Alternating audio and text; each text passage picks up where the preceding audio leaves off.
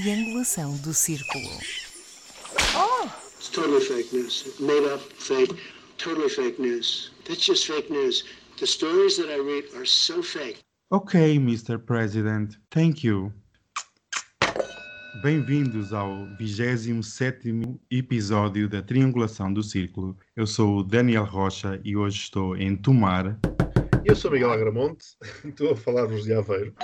Eu sou o Max Pensador e desta vez estou em Faro. Estamos na base. Não acontece, isto não acontece muitas vezes, mas desta Não, vez eu não estou cá. acontece. Daniel, se me permites, uma coisa que me já estava aqui quase a passar, relativamente ao episódio anterior, em conversa com um amigo que mora na Alta de Lisboa, fiquei a saber que ele já se tentou mudar para o bairro Amarelo em Almada, mas ficou em fila de espera. É, segundo ele, as pitas de Cascais chegaram todas primeiro porque querem ter uma casa para as festas com boas vistas. E para ver o fogo de artifício na passagem de ano. Ora, aí está. Só vantagens do bairro Amarelo. Bem-vindas. Acho que chegaram bem-vindas. Esta semana temos para vocês uns belos áudios e o nosso primeiro áudio vai ser trazido pelo nosso querido amigo Miguel. Queres elucidar aqui a audiência sobre este áudio?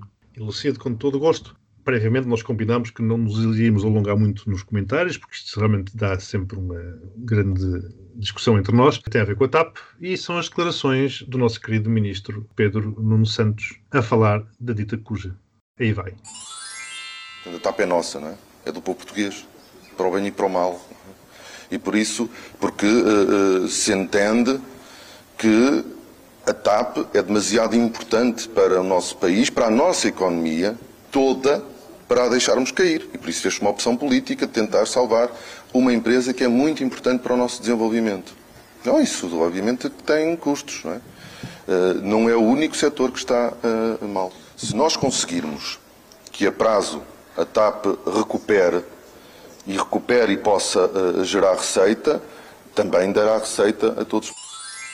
Este áudio realmente é muito interessante, é sempre bom ouvir a voz do Sr. Ministro. Sim. Bem, Miguel, o que é que nos tens a dizer sobre este. É muito bom. Primeiro é bom ver o ministro que parece que está sempre a ladrar de volta. Porque ele, quando fala, fala com aquele- aquele latido assim. né? Segurem-me. Muito puppy, isso foi muito puppy. Foi muito. É lá, eu vou-lhe comprar uma máscara. Mas vamos aos pontos importantes da intervenção da personagem. A TAP é nossa. Eu diria que é mais de uns do que de outros. Mais para o pessoal de Lisboa do que do resto. Mas enfim, apesar de pagarmos todos o mesmo. Depois também afirma que é demasiado importante para deixarmos cair. Sim. Entenda-se que é demasiado importante para a economia toda. Ele diz mesmo toda. Insiste naquilo que o ministro disse. Toda. E se assim fosse, justificar-se-ia o dinheiro público. Agora, injetar dinheiro público, tipo subsídios a fundo perdido, numa empresa que só vai servir Lisboa e que com esse dinheiro público vai fazer concorrência aos privados, haja em vista as rotas que estão a fechar versus aquelas que estão a ser abertas, qualquer dia vou ter que dar razão à Ryanair. Outras frases que também tiveram algum impacto e que eu retive são opção política, tentar salvar a empresa, para o bem e para o mal, tipo casamento, obviamente que tem custos. E arremato com o seguinte: se nós conseguirmos, dizia ele, não é? eu gostaria de saber quem são os nós, que a praza TAP recupere e possa gerar receita, também dará receita a todos os portugueses. Ora, aqui está. O que não faltam são exemplos de empresas públicas de 1974 para cá a fazerem transbordar os cofres do Estado com imensos lucros. São umas atrás das outras. Curiosamente, as que até eram rentáveis foram privatizadas, também por opções políticas, mas de outra cor, mais alaranjada. Quanto à TAP, e com isto termino, na sua história só teve as contas equilibradas quando tinha a garantia dos mercados protegidos das ex-colónias e em 2017. Está há uma década em falência técnica. Portanto, ou o Sr. Ministro arranja novas colónias com mercados protegidos, ou bem podemos esperar sentados pela tal distribuição de dividendos pelos contribuintes. Para já, eu e cada um dos outros portugueses capitalistas forçados já lá enterramos 120 euros. E se me tivessem perguntado, preferia tê-los gasto em bom vinho, o dinheiro ia-se à mesma, mas pelo menos tinha-se aproveitado o momento. Assim, nem dinheiro, nem prazer, nem sequer dividendos futuros.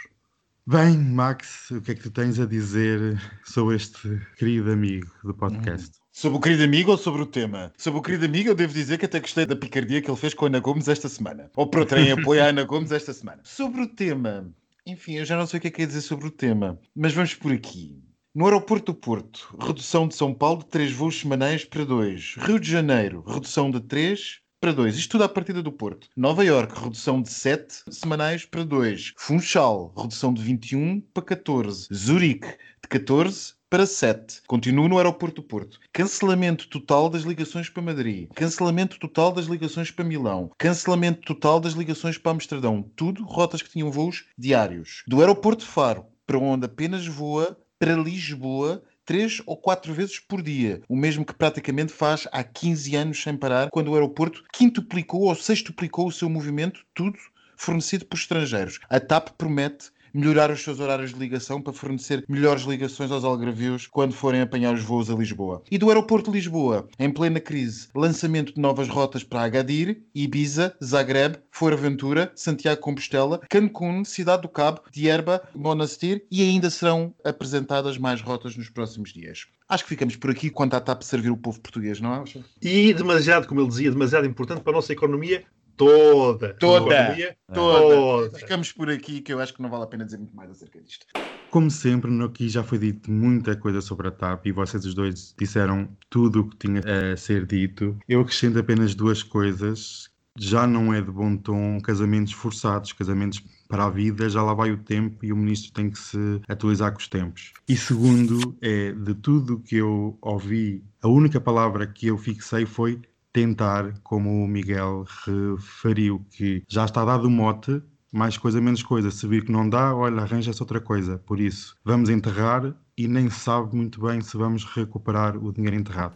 Posto isto, temos um áudio que sou eu que vos vou trazer de uma personagem que tem um partido em Portugal, que é o Sr. José Castelo Branco, e que esta semana presenteou-nos a nós comuns com um vídeo no Instagram. Trago-vos aqui um pequeno certo.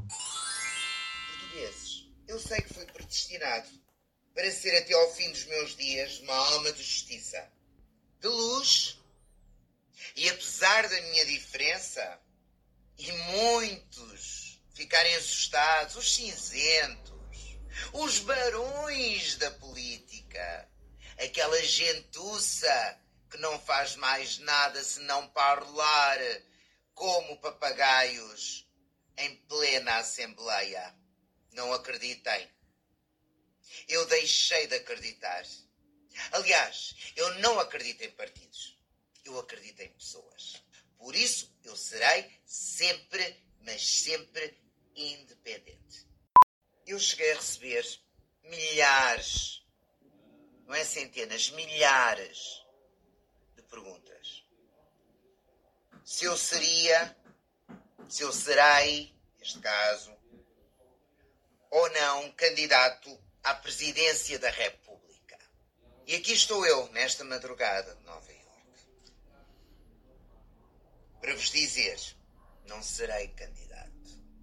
Não se entristeçam. 2021 vai ser o meu ano. A rainha irá regressar ao seu reino, porque o povo está a clamar por ela. Vou criar uma página no Instagram do MJP, Movimento Justiça Portuguesa, e conto com todo o vosso apoio. E vou-me candidatar, sim, mas vou-me candidatar às autárquicas, porque é assim que se começa. Ninguém começa por cima da escadaria. Começamos de baixo. Bem, Max, o que é que tens a dizer sobre este movimento que não é partido? Eu tenho a dizer uma coisa que se calhar vai ser polémica entre vocês ou entre nós. Eu acho piada ao Castelo Branco e a piada que estou a dizer não é essa que vocês estão a pensar, seus marotos. Acho-lhe bastante piada, porque quanto mais não seja, no meio de tanta estupidez e no meio de tanto destravamento, este homem dá algum colorido estúpido a este país. Quanto mais não seja, quanto mais não seja, 100%. quanto mais não seja, porque não é estúpido absolutamente nenhum. E ao contrário de tanta bicha estúpida que anda por essas redes sociais e tanta comentadora de vida cor-de-rosa que não tem o mínimo noção do que é que se passa politicamente, este quanto mais não seja, parece ter noção dos perigos que estão à nossa frente. Porque ele, entre tanta estupidez, vai dizendo umas quantas verdades. Pode não ser de maneira mais sofisticada, mas não deixe de deixar alguma piada, devo dizer. Sofisticada é ele, estava na madrugada de Nova York, assim como eu estou na madrugada. Sim, mas toda a gente já esteve sofisticado numa madrugada qualquer. Olha, eu estou, eu estou, Nova Iorque ou bairro amarelo, tanto faz. eu estou sofisticado na madrugada de Aveiro neste momento, porque nós estamos a desenvolver um fetiche de gravar os podcasts nas madrugadas. Eu vi o vídeo completo, tem quase 10 minutos do anúncio de candidatura. Esperava-se que ele viesse a ser candidato à presidência da República, como inclusivamente já tinha anunciado previamente, mas depois acabou por ser candidato à presidência de uma Câmara Municipal que virá a anunciar no futuro. E diz que vai ficar uma terra maravilhosa, com tudo do bom e do melhor, quando ele ganhar as eleições, e assim for. É boa publicidade para ele, faz as pessoas falarem dele, é o estilo dele, é colorido, acho que fazem faltas mais castelos brancos neste país, porque de gente cinzenta e feia estamos nós fartos. Permite-me um comentário. Era bom, isto agora é um comentário para dentro da comunidade, era bom que sequer 50% da bicharada tivesse a noção do perigo que a extrema-direita é, que ele parece ter. Sem dúvida, porque ele realmente, tal como tu disseste, Max, ele põe o dedo na ferida e chama. Ele põe o dedo na ferida, exato. Diz ali, olha muito daquilo que nós temos vindo a dizer aqui, exatamente sem tirar nem pôr tentativa falhada do Sr. Ventura de pôr um país num regime neofascista. Poupe-me. o exemplo deste latido populista. Que latia que nem um cão, que nem um cachorro. Mas que disparado foi aquele? Mas que fantochada foi aquela manifestação? Para quê, Sr. Ventura? Que necessidade é que o senhor teve? Para ganhar o quê? Isso é que mexe no seu ego? Por amor de Deus. O fascismo não passará em Portugal novamente, meu querido. Vivemos anos de ditadura. Acha que alguma vez nós íamos cair na mesma asneira? E o senhor de onde é que vem? Sem era nem beira. Por amor de Deus. Poupe. Poupe tenha mas é juízo. Eu não gasto o dinheiro dos contribuintes. Eu sei que o senhor está a fazer imenso dinheiro. Vai fazer, evidentemente. Vai conseguir mais do 4%. Portanto, vai ter a campanha toda paga e ainda vai ficar com os trocados. Lógico. E esse dinheiro vem de onde? De onde é que esse dinheiro vem? Esse dinheiro é dos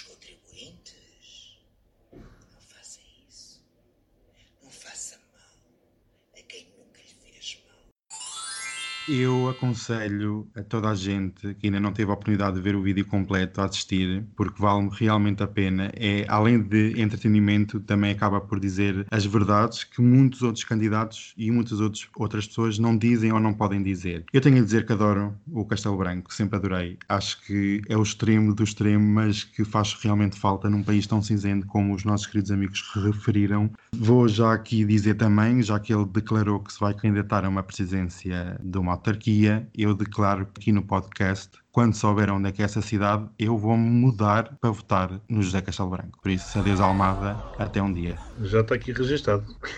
Votem na bicha justiceira. Que é assim que auto-intitula, não é? Exatamente. Eu digo-te uma coisa, é uma das grandes personagens e de uma coragem, quer queiras, quer não, no mundo tão cinzento realmente, desde muito cedo, apesar de todas as polémicas e extravagâncias, de brincar com os conceitos e expor as pessoas sem a um... Dúvida, sem não é? dúvida. Sem não é dúvida. é só rir, é, tem é confrontar as pessoas com o diferente, que tanta falta faz neste país, com outra coisa, com outro mundo. Temos agora mais um áudio que está interligado com a bicha justiceira, não é, Max? Não, isto num campo diametralmente oposto, resolvi trazer um verdadeiro exemplo daquilo que é um macho lusitano em desaparecimento. Não sei, oxalá que esteja em desaparecimento mesmo. Oxalá, oxalá, oxalá. Mas vamos oxalá. ouvir. Vamos ouvir ensinados numa única perspectiva, numa perspectiva unívoca, para além de mais chamando à escola entidades que não têm nada a ver com a escola. Não, mas naquilo que é lecionado na prática, o que é que, o que, é que choca?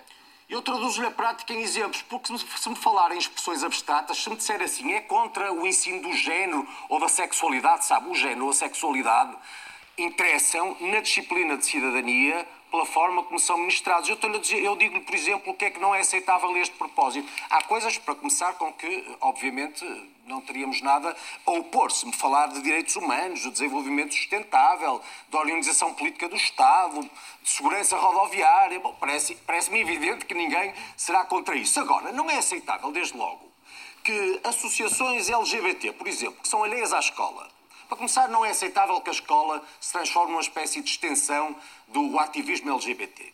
Mas dito isto, associações alheias à escola que são financiadas pelo Estado com agendas próprias, legítimas, é verdade, mas que são de natureza própria e de reconfiguração sociológica, uh, depois se apresentem em escolas. No, não, mas naquilo, vou interrompê-lo, naquilo que é lecionado nestas aulas, o que é que o, que é que o choca? Olha, choca-me, por exemplo, que uh, alunos de 9 anos sejam, uh, pintem, sejam submetidas a atividades em que pintem os lábios e os olhos e meninas pintem bigodes para que sintam propriamente não sei o quê. Choca-me, por exemplo, que uma associação LGBT numa escola do Porto promove inquéritos a crianças de 9 anos e 10 anos, perguntando se gostam de meninos ou se gostam de meninas, como se isto fosse normal em crianças de 9 anos ou de 10 anos numa escola a propósito da cidadania. Não é, por exemplo, normal crianças de 8 e 9 anos serem levadas a peças de teatro para assistirem a bailarinos simularem uh, atos sexuais com outros bailarinos e bailarinas com bailarinas, porque isso é que é moderno e é isso que as crianças devem apreender como de grande vantagem no relacionamento intersocial no futuro. Não é normal, por exemplo, que uh, uma criança de 5 anos seja mal avaliada ou sancionada porque insiste em distinguir brinquedos que interpreta, nos casos, como sendo brinquedos eh, típicos de meninas e outros brinquedos típicos de meninos. Sabe uma coisa? Não é normal esta doutrina de género que é ao abrigo de um capítulo, porque se ler o capítulo do Programa de Cidadania está lá isso tudo. Mas a questão é que num capítulo depois enxerta o ensino como quer. E estes são exemplos destes enxertos que, nomeadamente, as ditas associações LGBT. Porque repare, os pais Nuno Melo, permita-me que o interrompa, porque querem. creio que já deu alguns exemplos importantes também para se perceber uh, de que é que estamos a falar. Max, queres comentar este teu áudio? Eu não sei se é da hora, eu não sei se é da minha falta de paciência para este tipo de, de personagens, eu não sei se. Enfim, não, já não há muito a dizer sobre Nuno Melo. Quer dizer, Nuno Melo está-se.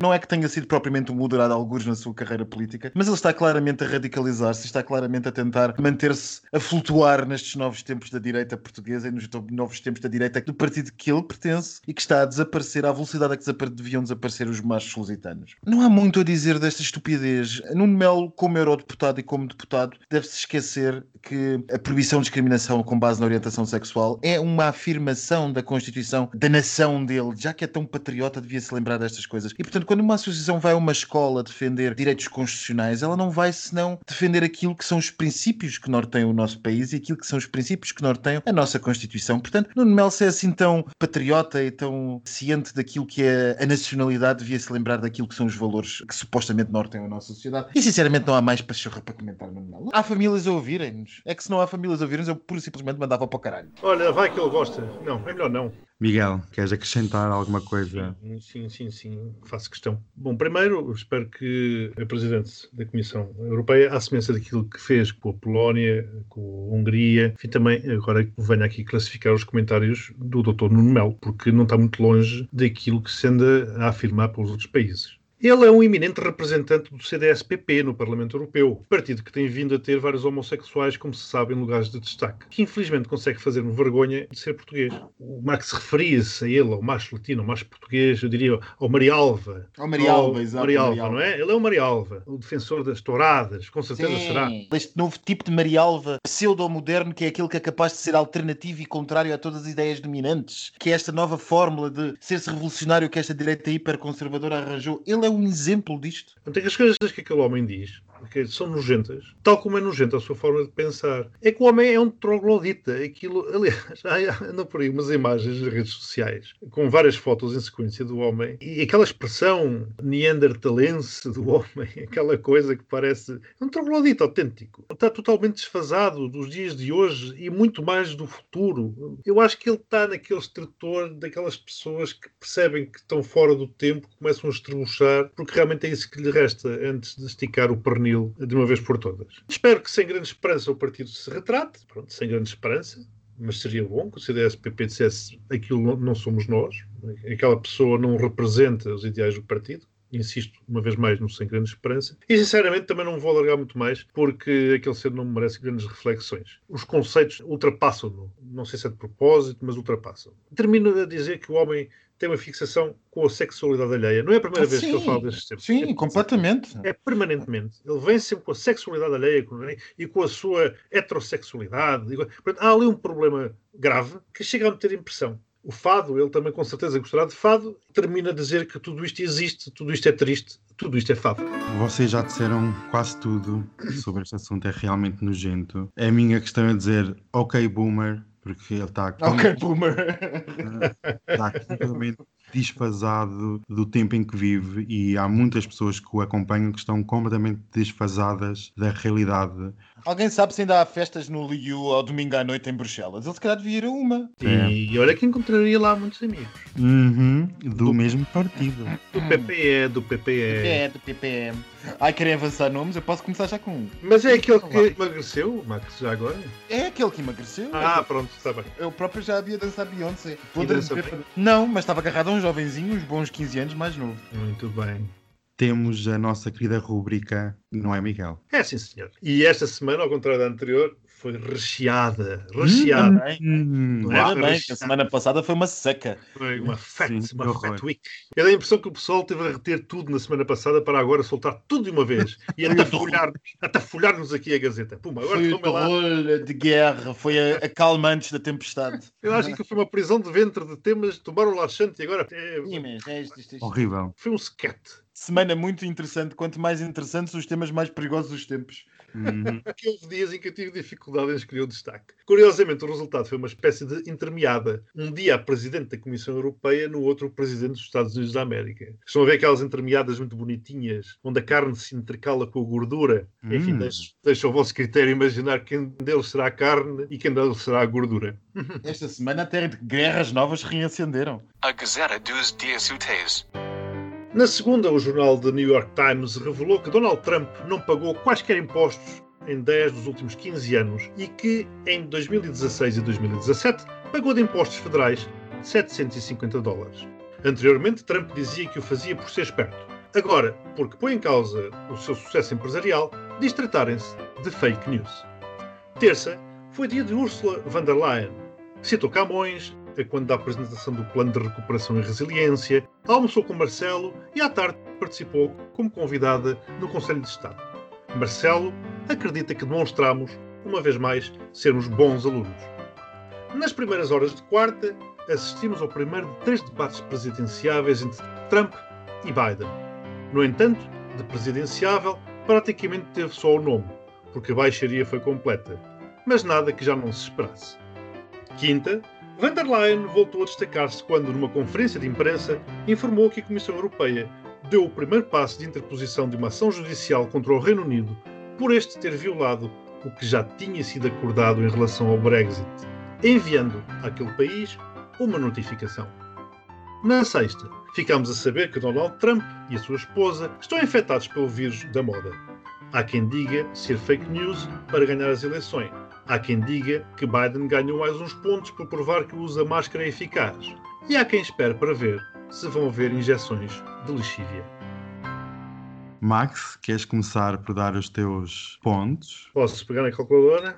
Hum. Enfim, segunda-feira, New York Times e os impostos de Trump. Isto é uma novela que tem o quê? Quatro anos?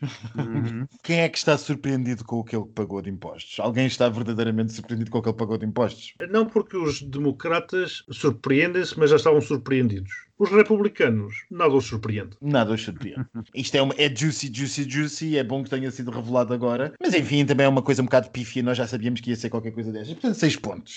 Terça-feira, Ursula von der Leyen, Conselho de Estado. Isto todo revela que nós somos bons a organizar eventos. Porque é basicamente isto que aconteceu. Terça-feira, nós gostamos de organizar eventos para estrangeiros. Adoramos levá-los a, a passear, a comer umas coisas boas. A anunciar pela enésima vez o Plano de Recuperação e Resiliência, que agora tem este nome pomposo. Já foi na Gulbenkian, já foi no Centro Cultural de Belém, agora foi não sei onde. Bom, citou-se Camões, isto foi tudo magnífico. Olha, 12 pontos.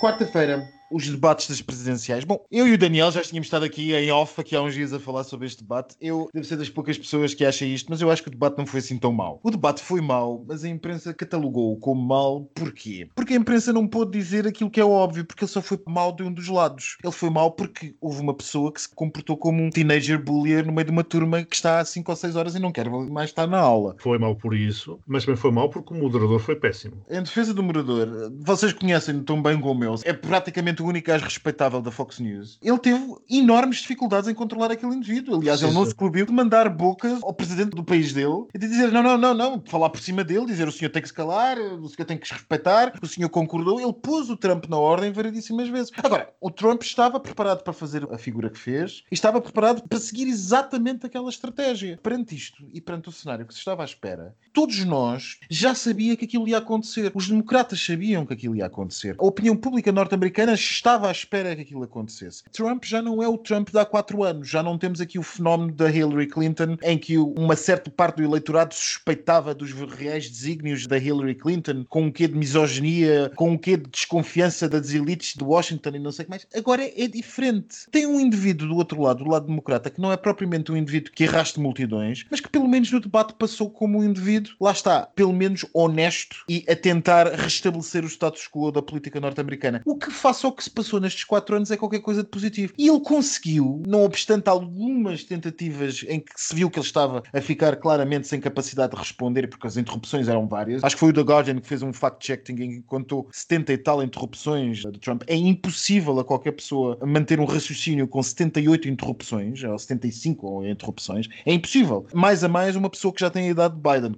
Convenhamos, ele parece claramente mais envelhecido do que Trump. Não sei depois do Corona como é que a coisa ficará. Foi um shit show? Foi. Mas foi um shit show por causa de um energume, de um crápula, e o seu nome é Trump. Apesar dos pesares, concordo contigo, Biden efetivamente teve uma pose. O com- Biden teve uma pose de uma Estado. pose de Estado. Sim, sem dúvida, uma pose, uma pose de Estado. E nós não esqueçamos, estamos a debater ainda a mensagem, estamos só a debater a forma. A forma parece um orangotango. Mas, mas é, parece- que, é que é impossível Quando debater ele com entra- um orangotango. É impossível entra, debater com um orangotango. Por isso a é coisa- que eu digo que o moderador não teve bem, porque o moderador devia tê-lo posto no sítio. Ele, no caso, cortava-lhe a palavra. Eu, por acaso, discordo. Acho que o moderador fez claramente o que é possível. Eu não me lembro de ter visto um moderador ter ido tão longe num debate das presidenciais norte-americanas e eu tenho visto quase sempre dos últimos anos todos. O homem, no caso, o Trump, não respeita absolutamente nada nem ninguém, é panágio dele, essa é realidade. E, portanto, se não havia condições de fazer um debate em condições, esclarecedor, porque era o seu objetivo, o moderador, na minha opinião, deveria ter intervido. Ele não deixa de ser um moderador, é verdade, e que tem que função moderar, mas só pode moderar até o ponto em que as pessoas queiram ser moderadas. Ele não pode ir lá e bater ao outro ou tirar-lhe a palavra, quer dizer, não deixa de ser o presidente do país. Não, não, de ser- ele, está como candidato. Ah, sim, Exatamente. como candidato, mas, ele, mas caso, na, na sim. dialética e na cultura norte-americana, eles não se reportam aos candidatos quando estão a entrevistá-los como senhor candidato, eles reportam-se como senhor presidente e senhor vice-presidente. E Trump até leva isso mais E longe. o Trump leva faz, isso mais longe. Quando faz as campanhas a partir da própria Casa Branca, da Sala Oval, inclusive. Não era fácil para o moderador ser melhor do que ele de facto foi. Não há um dedo que possamos apontar a Biden. E nesse sentido, o debate. Estou de correu- acordo. Nesse sentido, o debate correu muitíssimo bem aos democratas, quanto mais não seja porque se aguentaram. A própria forma de comunicação do Biden foi muito melhor. Biden dirigia-se aos telespectadores, por exemplo. Teve uma relação com quem o assistia muito mais decente Sim, do que o orangotango. Sim, e esse ponto que tu tocas é essencial. Foi uma das coisas que eu reparei e que em todos os comentadores que vi por aí na imprensa portuguesa e na imprensa estrangeira, praticamente só vi uma ou duas pessoas a notar um aspecto que a mim pareceu relevante. O contra-ataque de Biden a todas as investidas, às 70 e tal investidas de Trump, nunca foi responder-lhe diretamente, mas sim olhar para a Câmara e falar diretamente ao eleitorado. Exatamente. Noto, não obstante, que se calhar o maior ataque que Trump tenha tido e o momento pior que teve no debate não resultou de nenhuma investida democrata, mas sim de uma investida do próprio Chris Wallace quando insta a condenar os grupos supremacistas É brancos. verdade. Esse foi... Foi- um momento que Biden aproveitou muito bem, mas foi provavelmente um dos grandes momentos de enterro de Trump no debate, porque ele claramente não estava à espera e não soube como responder a isso. E aliás, Biden até referiu o próprio FBI, que chama a atenção daqueles grupos que Sim. Trump tem lá preparados, os Proud Boys. Eu até pensei que fosse um clube gay. Eu, quando vi aquilo, a resposta do Biden foi tão rápida Sim. a dizer vai lá, então condena lá, Exato. não és capaz, não és capaz. Exato. que tu pensa, pá, isto até parece que a candidatura sabia esta pergunta, porque a resposta do Biden foi automática e correu muitíssimo bem. Correu muitíssimo bem. Foi praticamente a única vez em que ele lhe dirigiu claramente uma investida. Ele aproveitou o momento e mandou-lhe claramente uma farpa. Portanto, eu vou dar 10 pontos a este debate presidencial. Tenho esperança que os democratas realmente se consigam organizar e consigam fazer face. Eu, sinceramente, antes do assunto da sexta-feira, que é o assunto que está a correr justamente enquanto nós estamos a gravar este episódio, que é basicamente a infecção de Trump e de Melania Trump, sinceramente eu estava convencido que o debate dos debates seria justamente os dos vices, porque hum, o debate dos debates com Kamala e com Pence ia ser muito mais vincado do ponto de vista da força de um lado e do outro, e por outro lado, os democratas teriam a capacidade de mostrar muito mais a diferença de mensagem do que propriamente dois velhos brancos caquéticos e já velhos. E, portanto, a Kamala e o Pence seria, à partida, um debate muito mais interessante e, se calhar, muito mais mobilizador de massas e dos poucos que ainda não estejam convencidos sobre que lado votar. Mas isto agora mudou tudo. Sexta-feira mudou tudo, não é? Mas antes disso, quinta-feira, Ursula von der Leyen e o Reino Unido. Já ninguém sabe quem é que está a fazer bluff e quem é que não está. Já se esperava, a Comissão Europeia cumpriu o seu ultimato. Vamos lá ver se o ultimato não aproveita mais Boris Johnson do que propriamente o repreende por quer que seja. Sinceramente, a avaliar pela imprensa, como sempre, altamente facciosa do Reino Unido, parece-me que isto vai ser mais aproveitado do que propriamente vai servir de ensinamento a Boris Johnson do que quer que seja. Portanto, quatro pontos. Sexta-feira, como é que uma pessoa pode dar pontos à feição de Trump sem parecer mauzinho? Mas é para dar pontos a Trump ou ao vírus? Não, o que quiseres. Eu ao Trump dou zero, mas ao vírus dou 12. A ser verdade, claro. a ser verdade. A ser verdade, porque sempre é melhor andar a infectar o Boris Johnson e o Trump do que andar por lares da Santa Casa de Misericórdia e reguengos, por amor de Deus. Isto, e aparentemente ele apanhou, porque uma vez mais isto já foi o truque do Boris e deu bom resultado, não é? Possivelmente irá apanhar a injeção, que imagino que não seja de lexívia, e ficará curado. E esse foi o truque do Bolsonaro com a cloroquina e que também deu bom resultado. E imagino que com isso não possa comparecer aos restantes debates. Tal como tive a oportunidade de referir aqui no episódio anterior, os fascistas, quando se apresentam a eleições e têm naturalmente que debater com os opositores, perdem votos. E a não participação em debates é fundamental para eles se elegerem. E muito provavelmente é isso que teremos. Foi exatamente assim que Bolsonaro ganhou as eleições, não indo debate absolutamente nenhum, e, uma vez mais, nada disso é novidade e só não vê quem não quer. A realidade está a acontecer enquanto nós gravamos este podcast, como eu estava a dizer. E eu, sinceramente, ainda não tive tempo a pensar o que quer que seja para ter uma ideia do que é que está a acontecer. O problema com estes políticos, todos estes que tu falaste, que mencionaste, Miguel, é que eles habituaram-nos a uma teia de mentiras tal que o grande sinal dos tempos é que nós somos incapazes de acreditar no que quer que seja agora. Mas isso era o que o Will, lembras do episódio especial, dizia.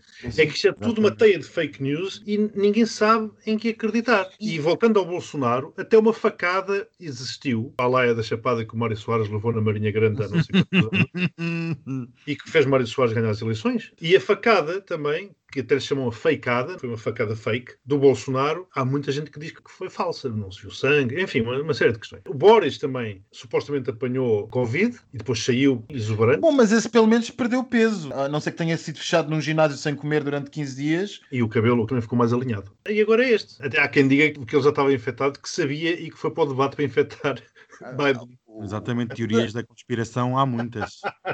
A grande questão com a eleição norte-americana é como eu tenho repetido em quase todos os episódios, não em todos os episódios que nós falamos das eleições norte-americanas, eu já nem vou dizer que isto é como o House of Cards. Isto suplantou os argumentistas do House of Cards. Hoje, de repente, nós começamos a debater pela imprensa estrangeira a aplicação da 25 emenda, uma coisa que nunca ninguém aplicou e que só se aplicou na House of Cards, lá está. E toda a gente... Queres esclarecer ao auditório o que é que é a 25 emenda? A 25 emenda é uma das emendas constitucionais, salvo a 25 não querem dizer erro, pensada para uma situação em que o presidente está inabilitado. Qual é o grande problema aqui? E este é o problema que faz ter algum medo para quem, por um lado, gosta de política e por outro seja jurista ou que pelo menos compreenda os problemas, ou mesmo sem ser jurista, compreenda os problemas que o direito traz. Aparentemente, há uma lacuna estabelecida para as situações de candidatos. Ou seja, quando o presidente está incapacitado, à partida substitui o vice-presidente. Se o presidente não está capaz, mas no entanto as outras pessoas consideram que ele deve ser inabilitado, ou seja, impossibilitado de cumprir as suas funções, a lei constitucional norte-americana estabelece uma coisa que é a 25ª emenda, que é basicamente um procedimento segundo o qual 15 secretários de Estado norte-americanos, portanto o equivalente aos nossos ministros dos nossos governos, se reúnem e fazem uma espécie de um golpe e aí assume o vice-presidente a presidência do país. Qual é a grande questão? É que, de acordo com essa mesma emenda, o presidente pode passar por cima dessa votação, escrevendo uma carta de seu cunho e considerando-se capaz de governar o país. Se o presidente fizer isso, então quem é que decide? O Congresso e o Senado, com maioria qualificada de dois terços. Como vocês sabem, isso é perfeitamente impossível na situação atual. Quer isto dizer que, para pessoas que gostem de teorias da conspiração, o que está a acontecer realmente faz todo o sentido. Sobretudo se pusermos em perspectiva a questão eleitoral. E qual é a questão eleitoral? É a tal questão que eu falava da lacuna. É que o ato eleitoral em si já começou. Ele já está a acontecer e já estava a acontecer esta sexta-feira, quando Trump foi infectado. E, portanto, estava a acontecer, quer dizer que em si já havia gente que já tinha votado. Como o sistema constitucional norte-americano é feito à base de colégio eleitoral, quer dizer que os delegados do colégio eleitoral eleitos por este ou aquele Estado têm como mandato eleitoral depositar o seu voto para um nome e não para um partido. O que quer dizer que se coisa correr mal, estas eleições são anuláveis justamente porque os delegados do colégio eleitoral não têm capacidade jurídica para votar noutra pessoa que não aquela a que foi dado poder para votar. E por isso, se houver um problema, ainda é decidido por quem? Pelo Supremo Tribunal. E Putin já comprou pipocas? É, pois. Putin está a comer pipocas, Erdogan está a comer pipocas, muita gente está a comer pipocas e a pensar: olha que belo show que a democracia liberal ocidental está a fazer, não está? Olha, a minha máquina calculadora está aqui a pedir-me uma nota para isto, porque deste 0 ao Trump e 12 ao vírus, mas ela precisa de um valor. Vamos fazer uma média 6. Muito bem, muito bem. Portanto, então tivemos 6 na segunda, depois tivemos 12 na terça, 10 na quarta. Então, mãos largas. 4 na quinta e 6 na sexta. 38 pontos. Fantástico. Uau! 38 pontos. Esta semana, realmente, como tinhas referido, isto. Bem, segunda-feira, esta questão do Donald Trump e os impostos já era conhecida. Toda a gente sabia que fugia, que não queria pagar, que não paga a quem trabalha para ele é polémicas atrás polémicas, é mais do mesmo, já nada interessa, sinceramente. Isto agora é apenas uma nota de rodapé. Vou dar zero pontos, que é o que merece. Terça-feira, Adorei a ação de propaganda europeia para reforçar o sentido de, união e para não deixar fugir. Te, te, isto é plano atrás de plano, é todos os dias é plano. Para a semana há mais um plano sobre a mobilidade. Gostei muito, disseram que o jantar estava muito bom, ficou toda a gente satisfeita. Pronto, vem aí o dinheiro. Não sei se já trouxe aqueles cheques como no preço certo: 15 mil milhões de euros, um cheque assim enorme. Tome lá, gasta. Vou dar 12 pontos como ao Max porque achei que realmente foi um evento a preparação para a presidência da União Europeia no próximo ano e foi um ensaio muito bom, 12 pontos, gostei. Quarta-feira entramos agora no panorama. Como o Max tinha dito, isto foi um shit show. Até os jornalistas de renome a dizerem isto em pleno direto demonstram muito do que foi o debate, porque quando alguém perde aquela postura de jornalista, pronto, está tudo dito. Eu queria deixar aqui algumas notas eu achei o Biden muito fraco, demorou a arrancar. No início, para o fim, como o Max estava a referir, daquela tirada sobre a extrema-direita, já tinham passado muito tempo desde o início. Ele demorou a arrancar e isso deixou ali um bocadinho o debate meio esquisito, porque estava sempre a fechar os olhos, perdia-se no raciocínio e esse era o objetivo do Donald Trump, que era não deixar vencer ou vencer de uma forma esmagadora, porque sabia que o Biden é mais articulado do que ele e tinha os números na cabeça. O Trump não apresentou nada, não apresentou nenhuma visão e apenas foi mais do mesmo. Foi um bully a massacrar um senhor de idade que por vezes estava a aspecto que estava meio a dormir ou eu não, não percebi bem. Mas, Daniel, Daniel, mas desculpa dar, um, fazer uma, dar uma Trump e interromper-te, mas em termos de passagem de mensagem, esteve ou não esteve melhor do que tu estavas à espera o Biden? Porque repara, ele quando Trump falava, ele olhava para a câmara, apontava Exato, o dedo e dizia: Tu sabes que ele te está a mentir. Isso foi muito é, eficaz. Nesse ponto, exato. Ele teve uma eficácia muito grande nesse aspecto. Mas depois era como numa montanha russa, não era estável, era ao cimo descia, e cimo descia. E não, e tu precisas de um candidato nos tempos que vivemos, que são de combate de, em diversas formas, precisas de alguém, de um candidato forte. E acho que é aí que entra o debate entre a Kamala Harris e o Mike Pence, que vai injetar a tal energia que falta ao Biden e que eu vou estar a ver em direto dia 7 de outubro, porque realmente vai fazer o contraponto e vai dizer nós somos assim, este é o caminho e esta é a sociedade norte-americana que nós queremos para os nossos Sim, netos e famílias. Claramente, depende está a partir, mas lá está. O debate presidencial, o primeiro debate, tinha um aspecto favorável ao Partido Democrata. Não que se esperasse que Trump estivesse melhor ou que ganhasse o debate, mas já se sabia que Trump provavelmente tinha uma força demolidora para dar cabo do debate. Isso joga a favor do Partido Democrata, porque o candidato do Partido Democrata só se tem que portar bem e ser um indivíduo decente para brilhar perante a indecência e a ignobilidade do outro lado. No caso do debate das vice-presidenciais, ainda que eu acho que seja muito mais interessante, isto joga tudo contra o Partido Democrata. E isso Pence provavelmente vai aproveitar. Porque toda a gente está à espera que a Kamala pegue de si e seja uma enchente Exatamente. e arraste por ali à frente o Pence. Toda a gente está à espera disso. Portanto, aí as coisas funcionam contra o Partido Democrata. Vamos aguardar. Eu confesso que toda a gente, nós os três, naturalmente, assistimos em direto o debate, mas eu faço questão de não voltar a ver na RTP3. Achei ótima a ideia de transmitir o debate em direto na RTP3, mas depois puseram aquelas traduções simultâneas que foram Ai, que horror, péssimas, é. péssimas, péssimas. Não, horrível. Eu prefiro ver no YouTube diretamente em inglês. Exato. É, que me exatamente, fez é, passar- eu aconselho o YouTube. Exato, e que me fez mudar de canal. Foi péssimo. Então, Daniel, que pontos é que tu dás a esta quarta-feira? Zero. E chegamos à quinta-feira, receberam uma bela notificação, pronto, olha, vamos esperar pelos próximos episódios desta longa novela que nunca mais acaba, que já nos acompanha desde 2016, meu Deus do céu. E é zero. Vão lá à vida deles, pá, façam lá o que querem fazer. E sexta-feira? Estava tudo bem de manhã, à tarde mais ou menos, à noite já está hospitalizado. Vai lá ficar uns dias, pelo que consta, há mais pessoas infectadas, já se começou a usar a máscara dentro da Casa Branca. Acho que vai haver aqui uma mudança da administração e mesmo dos apoiantes que poderá mudar um bocadinho o rumo. É exatamente como aconteceu no Reino Unido. O Boris era completamente contra as máscaras, contra o isolamento social, contra tudo e mais alguma coisa. Apanhou o vírus, supostamente. Ficou ligado às máquinas de forma preventiva, que é uma coisa também interessante, é um conceito inovador, diria eu. Quando voltou, agradeceu ao enfermeiro português e mudou radicalmente o. Exatamente, porque assim lava a cara e Claro, não dizem que ele é, é um claro. É né? claro. Agora vamos ver. Eu ainda acredito que realmente as coisas estejam a acontecer como estão a acontecer. Aquilo que é transmitido é realidade, mas estamos em areias movediças. Os próximos dias vão ser muito importantes. A bolsa hoje já esteve muito má. Eu penso que isto ainda vai dar muito que falar e nós dentro de uma semana estaremos a falar sem dúvida deste acontecimento e estou para ver o que é que vai acontecer. E quantos pontos então? Eu vou dar zero, porque realmente é triste ver isto tudo. Era apenas usar uma máscara e lavar as mãos. Portanto, 0 mais 12 mais 0 mais 0 mais 0. 12 pontos, 12 pontos, fantástico. Posto isto, passamos à nossa rúbrica final. Passadeira, maricona.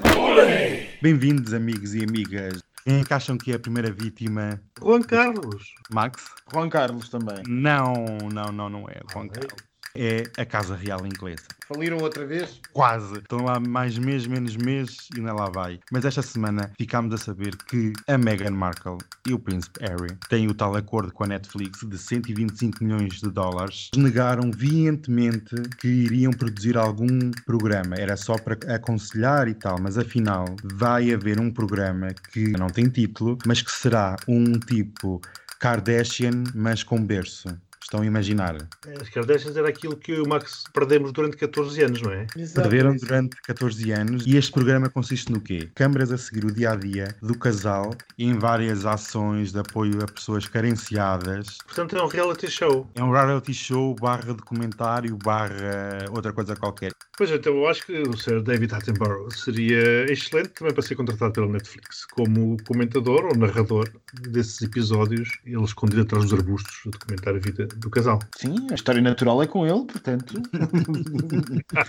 Quem é que acham que agora é aquela personagem incontornável? Agora, Juan Carlos, agora que é. Agora é que é, amigas. Eu deixei o meu para o fim. O Juan Carlos, apesar de estar exilado e lá no, no Abu Dhabi, um jornalista está a escrever um livro sobre uma amante que ele teve em 1977, vejam lá. Uma atriz espanhola tinha namorado com o Juan Carlos e suicidou-se quando estava grávida. E então estão a interligar o caso amoroso com uma morte por encomenda. Este livro vai ser um escândalo em Espanha. Inclusive, o jornalista que está a escrever diz que o namoro começou ainda ela era menor. Eu estava aqui a ver enquanto tu falavas, fui investigar, que eu sou uma pessoa curiosa, e Uhum. corri em 1970. Sandra Morozowski tinha 18 anos e estava grávida de 5 meses quando misteriosamente caiu da varanda. Vês? Depois também o tiro foi um acaso. Há sempre assim uns falecimentos, por acaso, Estranhos. que, que vão cruzando a vida do Juan Carlos.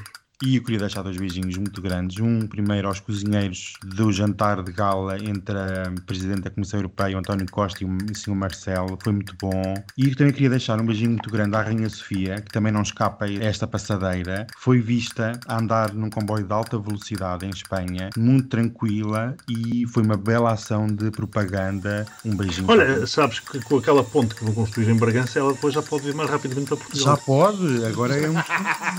Chega a Bragança, França, depois apanha um helicóptero até Lisboa. Pronto, olha, um beijinho para essa Beijinhos. Beijinhos. Beijinhos. Beijinhos. Beijinhos. Beijinhos para toda a gente e passa a Savener, que faz a ligação de Bragança. Beijinho.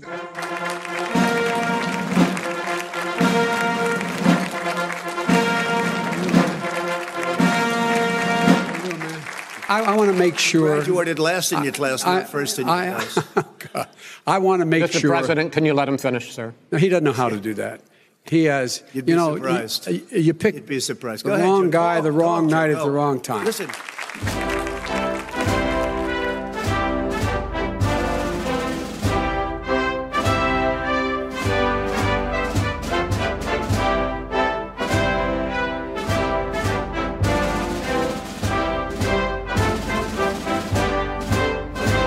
did you use the word smart? You graduated either the lowest or almost the lowest in your class. Don't ever use the word smart with me. Don't ever use that word. Vote now. You're going to pack the Make court? sure you, in fact, let people know He doesn't want you're a the senator. question. I'm not going to answer the question Why because you answer that because question? the You question is the question Supreme is Court justice, the radical question- left. Will you shut up, man? listen, who is Look, on your list? You folks at home, how many of you got up this morning and had an empty chair at the kitchen table because someone died of COVID? How many of you were in a situation where you lost your mom or dad and you couldn't even speak to them? You had a nurse holding a phone up so you could, in fact, say goodbye. You would have lost far How more many people. people? Be This is the to same man It's who all told set you up. by Easter this would be gone away. By the warm weather, it'd be gone. Miraculous, like a miracle. And by the way, maybe you could inject some bleach in your arm, and that would take care of it. This is the That same was said man. sarcastically, That was and you him. know that. I, That I, was 40,000 people a day are contracting COVID. In addition to that, about between 750 and 1,000 people a day are dying. When he was presented with that number, he said, It is what it is.